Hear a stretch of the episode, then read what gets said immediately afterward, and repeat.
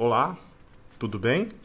Aqui é o professor Guaraci Rosa. Estamos no podcast número 5 de História, primeiro bimestre, módulo 1 do ensino fundamental, anos finais das unidades escolares da DIESP. Bem, nos últimos quatro podcasts nós abordamos né, os conceitos de sobre história. Como assim? O que é história? Foi o primeiro deles. Falamos também sobre a produção do conhecimento histórico. Né? Falamos do aspecto cronológico, isso é o tempo na história, né? Como é esse tempo? Falamos sobre fontes históricas, abordamos, né? Isso é o tempo e a história. Falamos também dos períodos da história geral, os períodos também da história mundial, como se divide a história. Isso tudo foi para você entender conceitos iniciais, né? Conceitos iniciais sobre a ciência, a história, sobre a importância que ela tem para nós.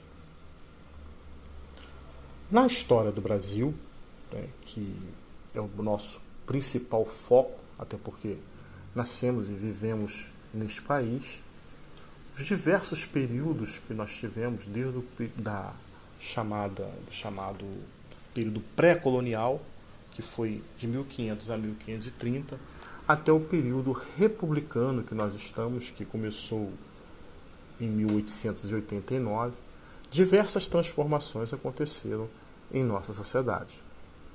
Tá? E a história busca justamente resgatar isso.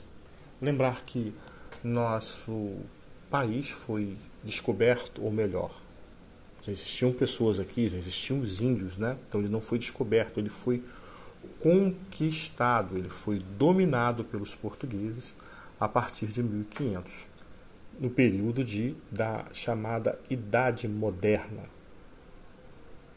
Essa Idade Moderna que dura até 1789 e na Revolução Francesa, que é o marco divisório né, da troca de, de nome, né, no caso passa a ser de 1789 até os dias de hoje, Idade Contemporânea.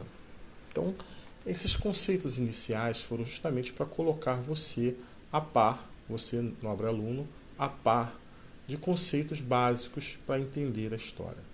E no centro disso está o historiador. Qual é o papel do historiador, do professor de história? Ele observa as fontes históricas para poder passar o conhecimento. O que são fontes históricas? O que são chamados documentos históricos, né? você tem jornais antigos, documentos antigos, vestimento, é, perdão, vestígios arqueológicos, registros orais, sim, história oral, é a história que vai passando de geração a geração.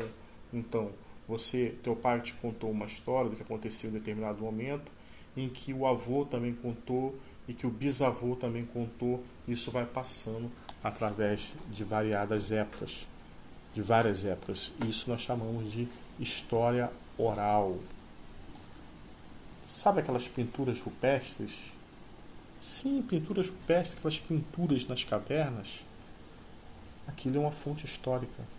Através daquilo ali, nós percebemos e descobrimos os hábitos daquele grupo que morava naquela caverna, daquela sociedade que vivia em determinado lugar. O que eles faziam, o que eles comiam, e tudo era representado através de pintura. Lembrar que nessa época não havia a escrita. Opa! Escrita. Escrita é um documento. Isso também é uma fonte histórica. Tá? Os documentos são crônicas, poemas, livros, jornais. E os arqueo... vestígios perdão, arqueológicos? Né? São utensílios que você encontra as pesquisas arqueológicas acham em ruínas de construções antigas. Então você vai achar móveis, vai achar copos, né, armas, cerâmicas, diversas coisas. As representações pictóricas, que são pinturas, quadros, fotos. Sim, uma fotografia pode representar muita coisa. Desenhos. E como eu disse, os registros orais, que são os testemunhos, é a história oral, o testemunho de pessoas que viveram determinada situação. Que quando você não tem, não está no jornal antigo, não está num livro, mas ela está sendo contada por alguém. Isso é de extrema importância.